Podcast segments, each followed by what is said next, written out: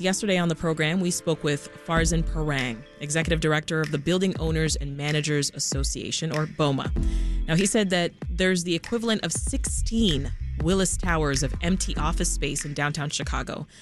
So that got us thinking how are post pandemic workplace trends impacting Chicagoans? The majority of people, including me, are still commuting every day to perform their jobs in person. So, what does that commute look like today? And how are the people working remote or hybrid schedules benefiting from the time they're recouping? Well, joining us now to discuss is career and leadership coach Phoebe Gavin. Welcome to Reset, Phoebe. Hi, thanks for having me back.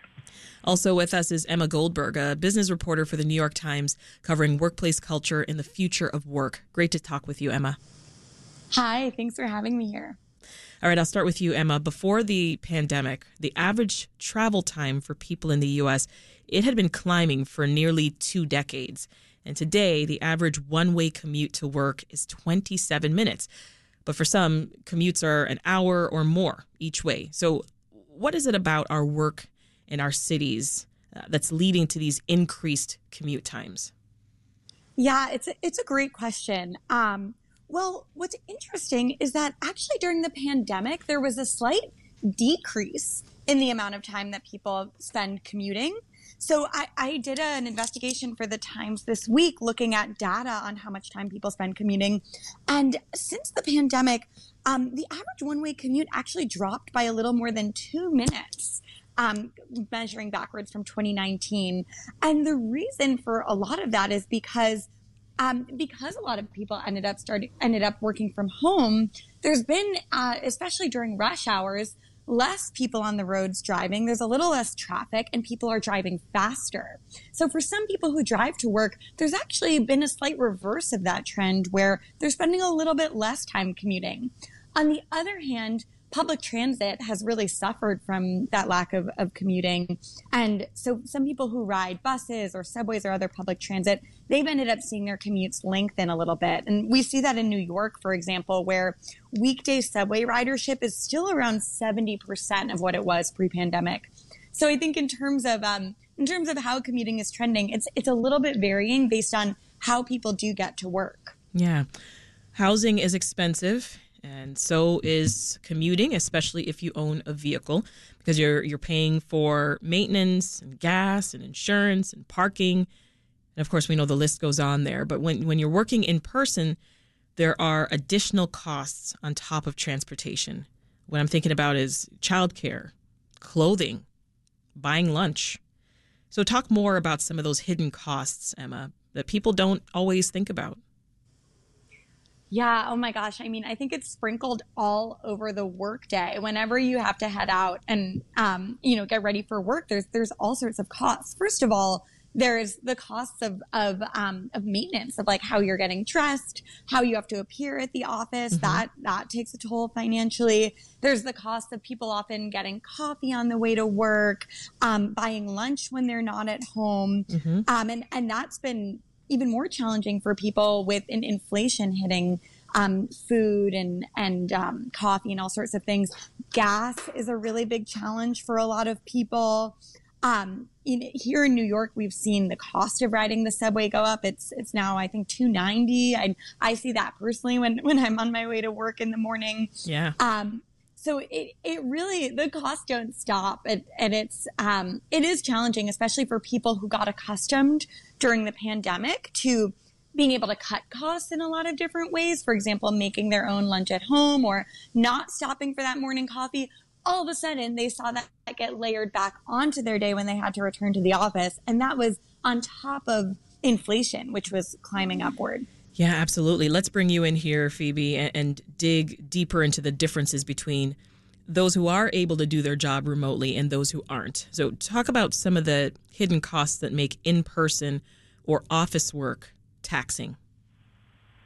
One of the costs that we haven't discussed so far are additional healthcare costs. When you have control over your work environment, you can configure it so that it supports your health. You can make sure that your desk and your chair allows you to have uh, good posture so that you don't have back pain. You're able to go for those walks that keep cholesterol down. And it also is very costly on mental health. If you are in a workplace that is challenging and you don't have an opportunity to sort of turn off the Zoom camera and step away from the desk and, and reset for a moment, um, it can increase the stress that you experience, which has both physical and mental costs on the body, and that can turn into additional healthcare costs. If those uh, physical costs, uh, physical challenges that you're experiencing due to being in a workplace that isn't configured for the way your unique body works, mm-hmm. if that continues to advance, you can end up needing to uh, see a specialist. You might need to spend more time with a therapist. You might need to do a lot of additional things that cost money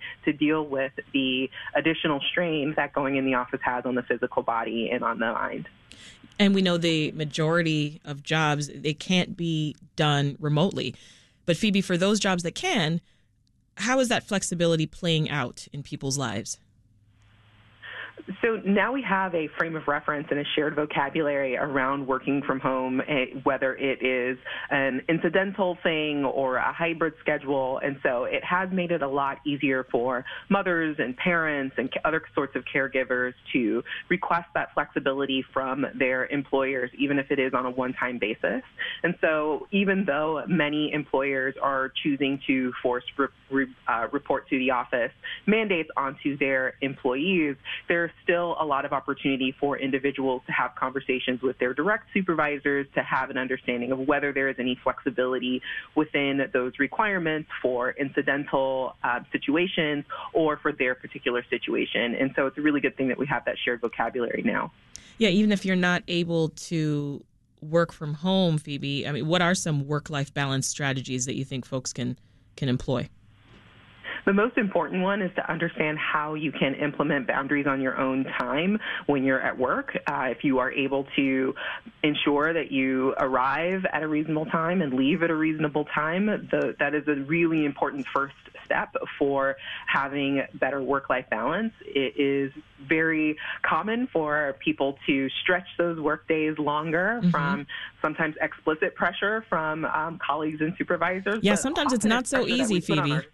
Yeah, it's not so um, easy. So, Oh, I totally agree. And that's why it's really important to understand where are you putting pressure on yourself and where are you receiving pressure from someone else. And if you are receiving pressure, can you have a conversation about that? And if you're putting pressure on yourself, can you be kinder to yourself? And if the answer to both of those questions are no, if there's no way to create additional boundaries so that you can reclaim some of your time, then it may be time to consider other opportunities and to see if you can find a better place to work. Let's hear from Daniel, who's calling from West Ridge. Hey, Daniel, welcome to the show. Hi, thanks for having me. How's your commute? Well, it's about an hour. Um, so I live in West Ridge near uh, Little India by uh, Western and Devon. So I have to take a bus on the CTA and then the Brown line uh, down to the Loop. That's where my office is. I work at the Illinois Attorney General's office. Okay. And are you okay with that? Is, is that something you're doing five days a week or? Well, thankfully, it's a hybrid schedule, which I, I think I would prefer that. So we have to go in two days a week, and uh, excuse me, three days a week, uh, remote days that are flexible two days a week at home.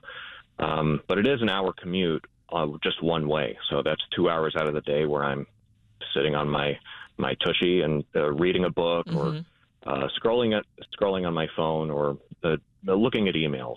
Yeah. Um, but it also gives me a, an opportunity to uh, go uh, on a longer walk, say to the bus stop, or I could ride my bike to the train stop instead of taking the bus one morning. I see. So there's some um, flexibility um, there. Lets me connect with my coworkers. Yeah. Yeah. Uh, so that there can be benefits there, but the time sink, I think that's the biggest cost to me. Hmm. Good point, Daniel. Thank you so much for calling. Emma, you know, he brings up great points there, and I'm wondering if people are switching careers to be able to live a hybrid or remote work lifestyle. Have you noticed those trends in your reporting? I I've spoken to people on all sides of this issue. So I, I have spoken to a number of workers who said that when push came to shove, when they were asked to return to the office, they did look for new positions that allowed them permanent flexibility. And I think in particular, we've seen how much of a game changer flexibility has been for working mothers. So I think for a lot of uh, women with children, pre-pandemic, their lives just felt like this kind of equation that wouldn't balance where they were expected to be at their desk, kind of butts in chair for a certain number of hours yeah. per day, um, with with no flexibility around, you know, let's say you were supposed to be in a meeting, but you also were supposed to be at kindergarten pickup at the same time. I think that could be immensely challenging for some people. And so some were ready to say that they just had to make the switch and they wanted, once they realized how much of a game changer flexibility was, they wanted to do anything to kind of concretize that and make that benefit permanent. On the other hand, I think the wave of layoffs that we saw across the tech industry and overall the kind of um, cooling off of the labor market where it's not so much of an economy that's entirely in favor of workers anymore made some people a little bit more amenable to kind of going back to the office. And I think we're also at the point where we just have a lot more of an understanding of what the benefits and the downsides of remote work are. So we've seen how it can make workplace culture a little bit harder to foster. We've seen how it can take a toll on mentorship and professional development. So mm-hmm. some people have actually embraced the opportunity to um, to have a little bit more face time at the office. Yeah, Phoebe, why don't you uh, piggyback off that because I I am thinking a lot about mothers and and parents and how they've been advocating for for more flexible work schedules long before COVID you know made its way and and ushered in this this work from home era. So how have things changed? I definitely agree that there is a there's an increased desire to hold on to the flexibility that was granted to us during the pandemic and the post-pandemic period. I am finding that many of the people who are coming to my career coaching practice are holding flexibility, whether that is hybrid or remote work, as a top priority for them as they're transitioning into their next role. And on the other side of that, I'm also finding that many of the folks who are showing up in my virtual office are asking about I'm working in a remote environment and I want help and I want to strategize around how I can make a big impact and make sure that I, I am seen and heard in this remote environment and that I'm able to find the mentorship and leadership opportunities that will allow me to continue to ascend in my career given the lack of face time while I work in a remote environment. And so it's definitely a high priority for folks and people who are in that situation are very actively seeking ways to compensate for some of its drawbacks. Hmm. You know, on this show, we've talked about how um, staffing issues and, and ridership behavior have led to unreliable public transportation schedules. Emma, talk about how public transit companies are doing and, and how cities are responding to the shifts in workplace culture.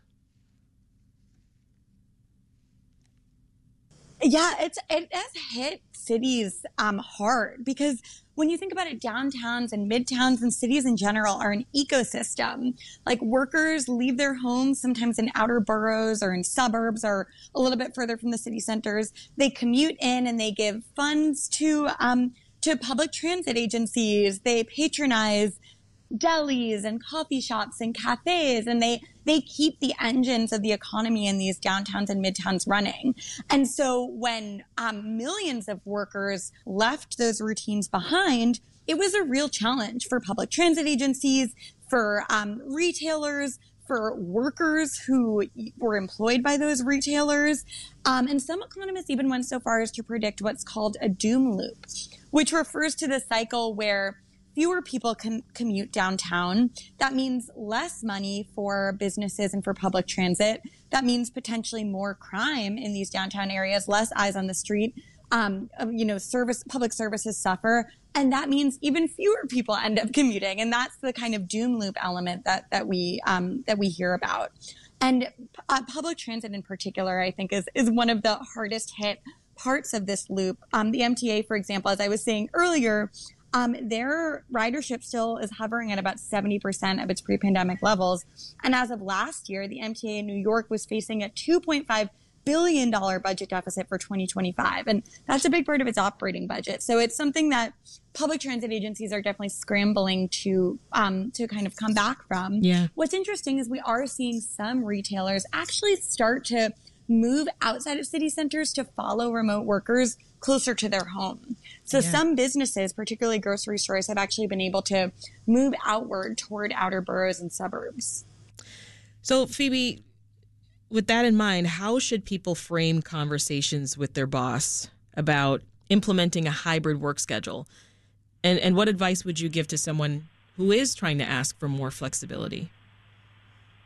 It's really important to understand that anytime you are asking anyone to change something, you're in a negotiation. And the thing that makes negotiations most successful, especially if you feel like you are on the bad side of a power differential, is to frame the thing you're asking for as being in service of the other person's interests. And so, yes, it's true that having additional flexibility has huge benefits for you. But if you're able to find the ways that that flexibility also benefits your supervisor or the team or the company, and then frame your request as also being in service of them, you are more likely to be able to get a yes or some sort of um, bringing them to the table to have a real conversation about it. If the only argument you bring to the table is, I would like this thing because it benefits me, you're not really inviting that person to come to the table to collaborate collaborate with you to find a solution together. So make sure that you're looking, do some prep ahead of time to find ways to talk about it in a way that benefits everyone, mm-hmm. not just in a way that benefits you. Yeah, you center emotional intelligence in your coaching, but not all employers are on that level. So, what do you say to an employer who is reluctant to make reasonable accommodations? Like, how, how should employers be thinking about this and, and fostering workplace flexibility? Oh, I totally agree. And that's part of the reason why it is so important to negotiate in that way. Because if you are working with someone who isn't particularly emotionally intelligent and isn't particularly interested in your personal experience of life and work, talking about flexibility as being in their interests allows them to say yes from the selfish perspective, excuse me, that they might be occupying. If you saying that having that additional flexibility allows you to support the team in a better way in this particular way or support your clients in this particular way, they're going to be thinking about it from their perspective, and they are going to be more likely to see the thing that you're asking for as something that doesn't cost them but actually benefits them. Now, employers, uh, uh, when we're thinking of speaking directly to employers, it is really important to think about retention here. Yes, we are currently in an environment where employers have a bit more uh, power in the employment relationship than they have in the past years, but we are still in a situation where when an employee leaves the organization, there is a great cost to the organization. Someone leaving, having to open a new role, having to recruit for a role, having to bring someone in, train them, all of those are massive costs mm-hmm. that are probably more expensive than letting that parent have a half day on Fridays so that they can pick their child up from um, their co parent. And if you are thinking more big picture about how flexibility allows you to retain your talent, your labor costs are actually going to be lower than if you hold on to all of your people to the point where the folks who need that flexibility and find that to be a high priority leave and then increase your labor costs. Mm-hmm. We'll leave it there. Phoebe Gavin's a career and leadership coach, and Emma Goldberg covers workplace culture for the New York Times. Thank you both.